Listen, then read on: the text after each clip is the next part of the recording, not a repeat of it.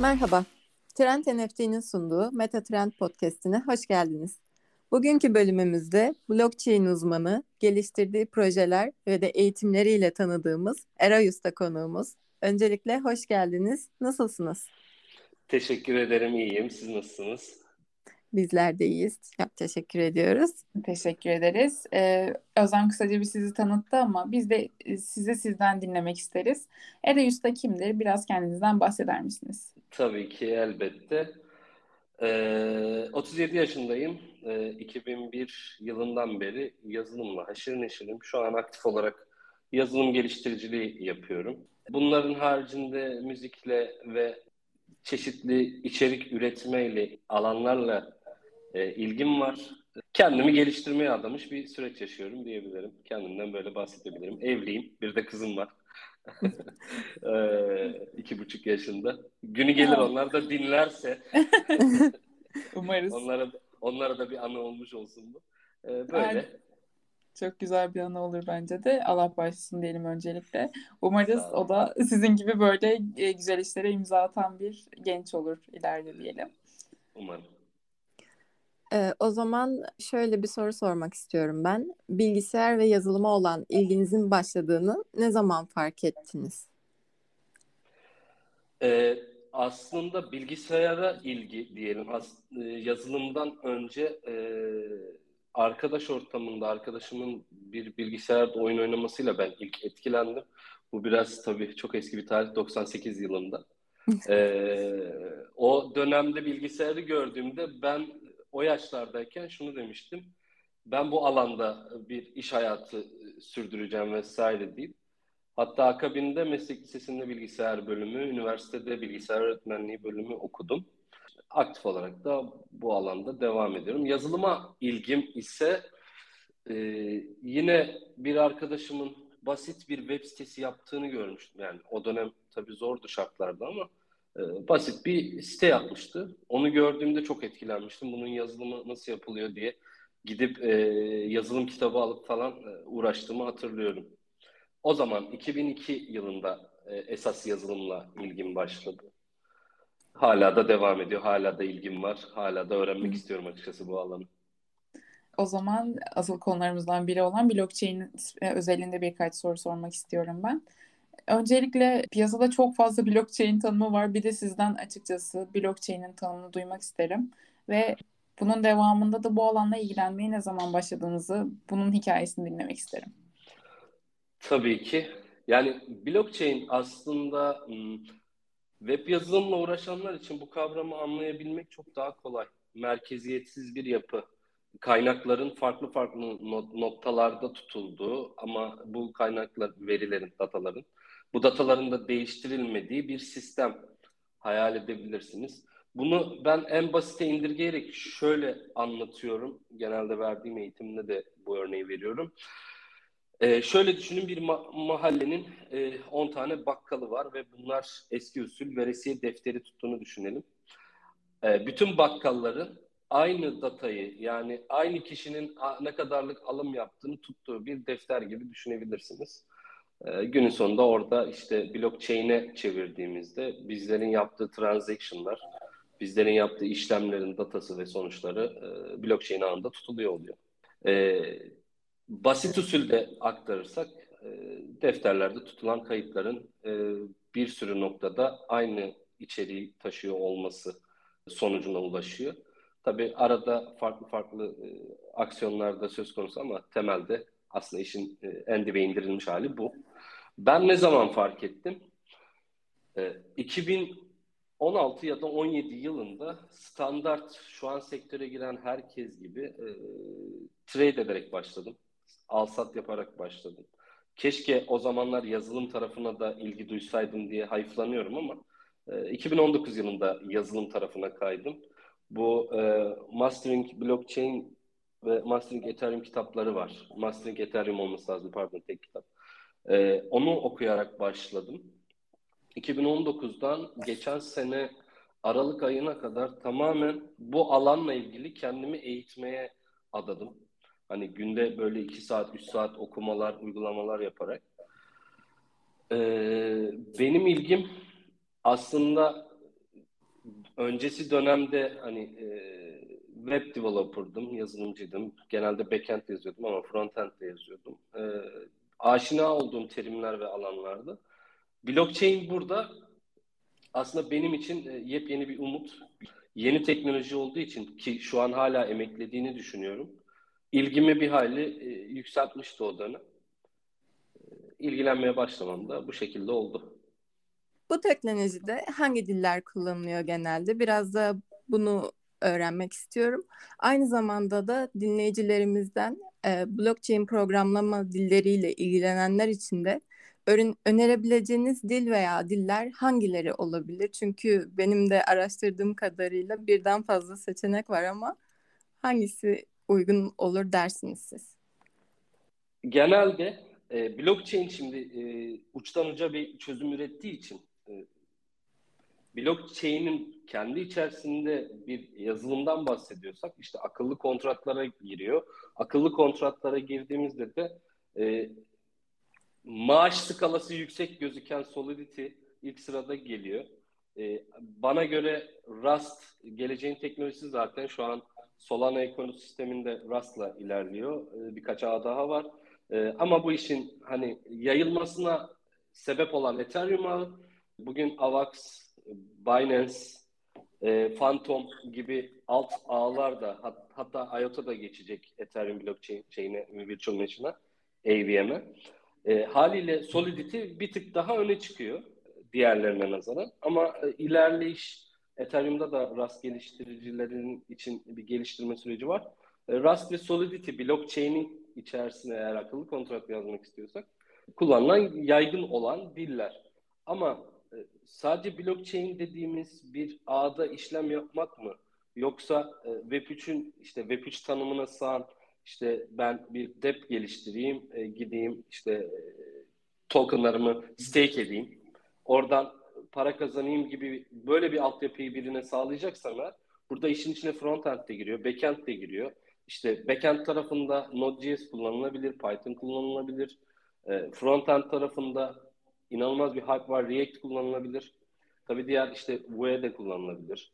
Ee, ama hepsinin Solidity artı React ve Node.js bunların hepsini birleştirirsek ilk sırada e, JavaScript'in gelmesi gerekiyor. Benim tavsiyem bu noktada. Eğer hiç programlama bilmeyen birisi bu işe başlayacak kişi önce programlamanın temelleri, algoritmalar, yani if else nedir, döngüler nedir, değişken nedir, ben bunu nerede nasıl kullanacağım gibi terimleri kafada oturttuktan sonrasında e, onun üstüne çıkabilirler. Ama sektörel olarak şöyle de bir şey var dinleyicilere ek bir not olsun. Salt Solidity Developer olarak bir yerde iş bulabilme imkanı aşırı dar ve kısıtlı. Çünkü e, artık biz ben ilk başladığımda akıllı kontrat yazmaya ERC20 token kontratını tamamını baştan yazıyorduk OpenZeppelin'den önce.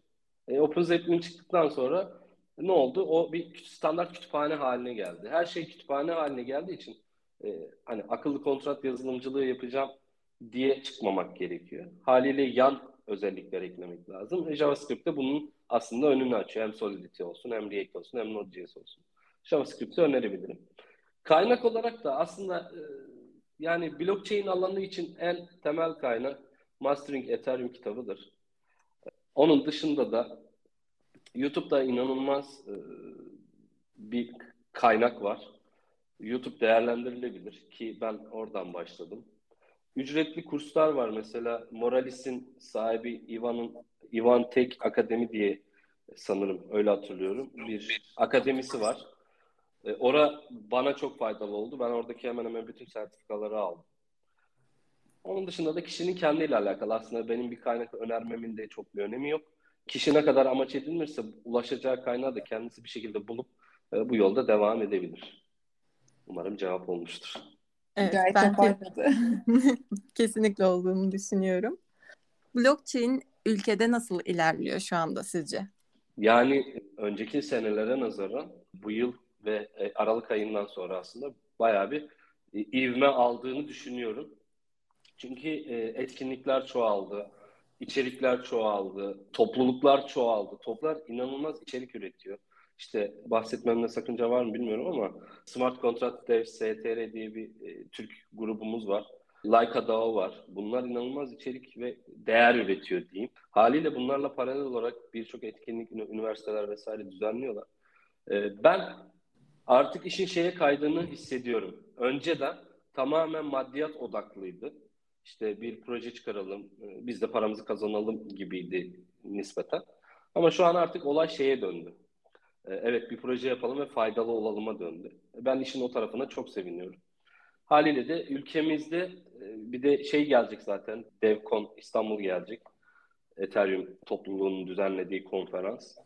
Onun da gele, geliyor olması şu, bu sene mükemmel bir olay bence. Demek ki kesinlikle şey ilgi var diye düşünüyorum. Bu konuda biz de hemfikiriz. Bizim en çok sevdiğimiz konulardan biri olan NFT'lerden bahsetmek istiyorum şimdi biraz da. Sizin bahsettiğiniz evet. gibi gerçekten Aralık sonundan itibaren NFT'de de e, bir ivme artışı oldu. Ve yine sizin bahsettiğiniz gibi blockchain'de hani artık ticaretten daha çok birazcık faydaya dönüldüğü gibi NFT'lerde de ben son zamanlarda bunu görüyorum. Artık sadece ticaret amaçlı alım satım değil de birazcık daha böyle bu projenin utilitesi nedir? Bunu bana katkısı ne olacak? Maddi maneviye dönüştü olay. NFT'ler hakkındaki düşüncelerinizi ilk önce duymak isterim sizden. Ee, NFT'ler temelde aslında sınırlı sayıda token ID'si gibi bir değeri vardı. İlk çıktığı zamanlar tabii bu kadar hype'lanmadan önce. İlk NFT standardı çıktığında, ERC 721 çıktığında farklı bir bakış açısı vardı. Sınırlı sayıda bir değer üreteyim. Bunu da sanatla birleştireyim. Vesaire vesaire gibiydi. Ama dediğiniz gibi benim bakış açım NFT'lere kesinlikle gelecekte birçok sınırlı sayılı olayın içine geçecek. Bu konser bileti de olur. Bu bir e, elektronik ürünün sigortası da olur. Bu bir e, arabanın e, garanti belgesi de olabilir. En azından kalıcı ve kalıcı ve verinin orada tutulduğu bir e, hadi işin sanat tarafını birleştiren bir resim dosyası olarak düşünüyor olabiliriz ama onun içinde tuttuğu veri ve data birçok şeyin kapısını açıyor olabilir. Hani bu hep söylenen örnek. Gelecekte tapularda bu olabilir. Evet olabilir. Olur mu? Bence olmaması için bir sebep yok. Bu teknoloji şu an çok emekleme aşamasında. E, koştuğu zaman ben düşünemiyorum. E, bakış açım NFT'lerin de çok ciddi bir geleceği olduğu yönünde. O da işte sizin de söylediğiniz gibi aslında işin e, utility üretmesiyle çözülecek bir şey. Kesinlikle. Bölümün başında blockchain'e de aslında biraz böyle trade yaparak başladığınızdan söz etmiştiniz. Peki evet. daha önce NFT alım satım yaptınız mı? NFT aldım, henüz satmadım. bir holder karşımızda diyebilir miyiz? Yani holder da diyebiliriz. O dönem hype'lı dönemde satın aldığım için geri satmaya da aslında fırsatı olmadı diyelim. E, piyasa düştü malum.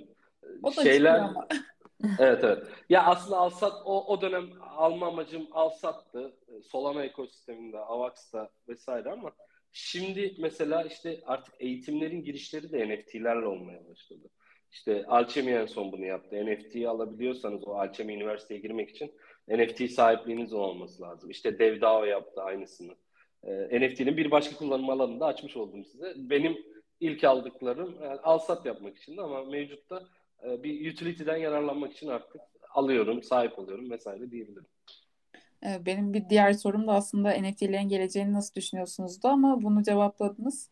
Gerçekten de sanırım bu konuda e, herkes hemfikir olabilir. Emekleme aşamasında biz de koştuğu zamanlar için güzel bir NFT market yeri hazırlıyoruz. Onun da şimdiden yine küçük bir reklamını yapalım. Ee, evet, evet. Umarız sizin de seveceğiniz bir market e, olur ve sizin de NFT'lere olan ilginiz daha da artar diyelim. Kesinlikle e, bir an önce çıksa da kullansak diye düşünüyorum. Çok yakında, çok az kaldı. Bekliyorum bizim de, heyecanla. Bizim de e, emeklemeye geçip koşmamıza çok az kaldı diye toparlayayım. Bir de şunun faydalı olacağını düşündüğüm için tekrar buraya bahsetmek istiyorum. Siz az önce birkaç topluluktan bahsettiniz. Ülkemizdeki ve e, globaldeki blockchain alanında birbirine daha fazla fayda sağlamak için olan topluluklardan. Bunlardan da bahsedebilir misiniz? Tekrar biraz daha genişleterek dinleyicilerimiz için. Ee, ben ilk başladığım zaman bu topluluklardan bu kadar verim alamıyordum yani globalde. Ama işte e, yerelde SC Dev STR diye aratırlarsa zaten çıkar. İçinde bulunduğum bir topluluk. Bu topluluklar ne veriyor bize? Bir yazılım geliştirmeye başlama niyetiniz varsa bu alanlarda size e, siz kendiniz bir iki adım atacaksanız oradan beş adım birden geçmenize fayda sağlayacak insanlarla buluşuyorsunuz. Aynı seviyede bir insanla oturup ya bunu nasıl yapıyorduk diye bir çözüme ulaştırabiliyorsunuz. E, topluluklarda işte ben SC Dev STR, e, Leica DAO'da varım yerellerden. Hoodies var mesela NFT'lerle ilgili. Onlar da daha sonra iki topluluğun birleştiği, birleştiği bir topluluk Hoodies. Ondan da faydalanılabilir eğer NFT'ye ilgi duyuluyorsa. Globalde de Build Space ki hala devam ediyorlar eğitim vermeye. Third Web bunlar benim hafızama gelen topluluklar. Onun dışında da işte Developer DAO var globalde yine içinde bulunduğum. Ee, şimdi yeni kayıt olduğum Alchemy University var. O orası e, inanılmaz gerçekten mutlaka baksın öğrenmek isteyen, çabalamak isteyen bir kişiler varsa ya dinleyenlerde. Topluluk aslında blockchain'in doğasında başlangıç noktasında yer alan bir oluşum. Hani bu dağılaşma vesaire topluluğun birlikte hareket etmesi, işte söz sahibinin yine topluluğun olması, Ethereum'da da böyle, diğer ağlarda da böyle. Aslında topluluğa bir söz hakkı veriliyor. Topluluk kendi içinde de geliştirici ekosisteminde de çok fazla fayda sağlıyor. Hem geliştirici olmak istiyorsanız hem de projeyle ilgili bilgi sahibi olmak istiyorsanız. Bu noktada bu teknolojilerde yer almak isteyen herkesin bir şekilde o topluluklarda neler döndüğüne de şahit olması ve oraları da bir incelemesi gerektiğini düşünüyorum. Kesinlikle öyle. Ee, ben hani blockchain tarafında çok fazla bir bilgiye ve topluluk bilgisine de sahip değilim ama NFT'ler konusunda Hoodies'i gerçekten sizinle aynı fikirdeyim. Çok güzel içeriklere ve çok güzel değerler yaratan bir topluluk. Buradan da onlara selam olsun diyelim. Evet. Bununla birlikte de alanı birazcık daha değiştirerek benim de yeni ilgilenmeye başladığım sektör olan GameFi projelerine değinmek istiyorum. GameFi projeleri hakkındaki düşünceleriniz neler ve daha önce böyle bir girişiminiz oldu mu? Bir GameFi projede yer aldım. E, danışman olarak yer aldım. GameFi hani bir token ya da protokol projesinin ya da bir NFT projesine göre çok daha üst bir segmente tekabül ediyor aslında GameFi tamamını ele aldığımızda düşündüğümüzde. Çünkü e, GameFi'da kullanıcı hem bir fayda sağlamanız lazım hem o e, kişinin e, iyi vakit geçirmesi lazım hem o kişinin bir çıkar ilişkisinde bir fayda amacında olması lazım vesaire gibi çok fazla parametre var. Üstelik normalde komüniteler, to- topluluklar projeyi, protokolü ya da işte NFT topluluklar ayakta tutarken GameFi'de topluluk diye bir şeye rastlamadım. Bu yüzden de hani topluluk rastlamadım demeyeyim, toplumun desteğine çok rastlamadım. Çünkü şöyle bir durum söz konusu. Bir oyun çıkaracağınızı düşünün ve kullanıcılara tokenlarla, NFT'lerle bir fayda sağlayacağınızı düşünün, para kazandıracağınızı. E, Step App gibi, e, Stepen gibi. Günün sonunda kullanıcı şunu bekliyor. Ben kaç token alacağım? Siz oyunu da oynatacaksınız, oyundan memnun da kalacak ve vesaire vesaire. Haliyle GameFi projelerinde ciddi bir marketing bütçesine ihtiyaç var. Hani GameFi'ye bakış açım evet çok iyi ama şu an hani bir NFT, bir token gibi değerli mi derseniz benim için çok biraz daha geniş kapsamlı detayları barındıran bir alan oluyor GameFi. O yüzden de GameFi içerisinde bulundum. Fakat varmak istediğimiz noktaya varmamız çok zor oldu.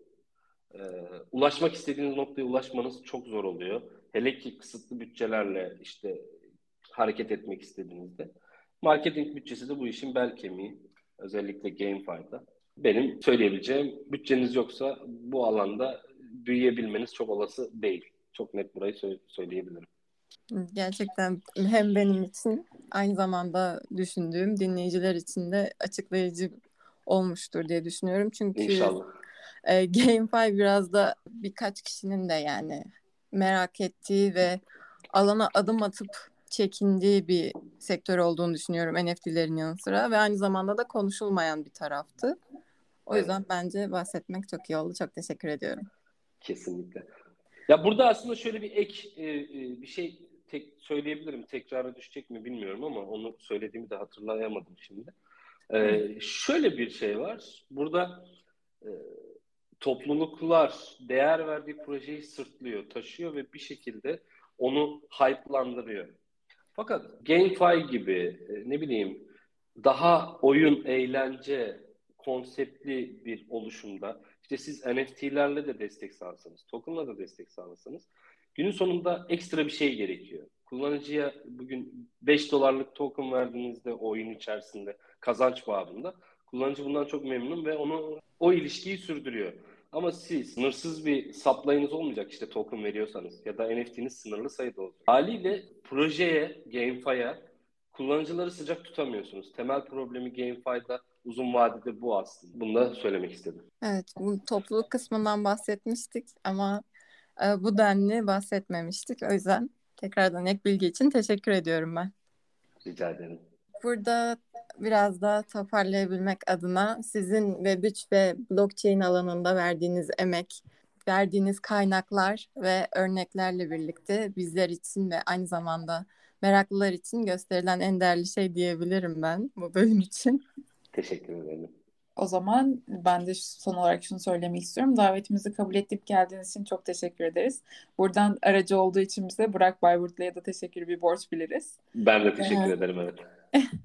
Ee, her zamanki gibi sosyal medya linklerimizi bölümümüzün açıklamasında bırakıyor olacağız. Aynı zamanda Eray Usta'nın da sosyal medya linklerini paylaşacağız ve sosyal medyaları takip etmenizi e, çok net bir şekilde söyleyebiliriz. Çünkü gerçekten Eray Usta e, bu konuda da çok güzel kaynaklar paylaşıyor. Twitter'ında da çok güzel threadleri var. Lütfen oraya da gidip bakın e, bu bölümü dinledikten sonra. Dinlediğiniz için çok teşekkür ederiz. Bir sonraki bölümde görüşmek üzere. Hoşçakalın. 拜拜。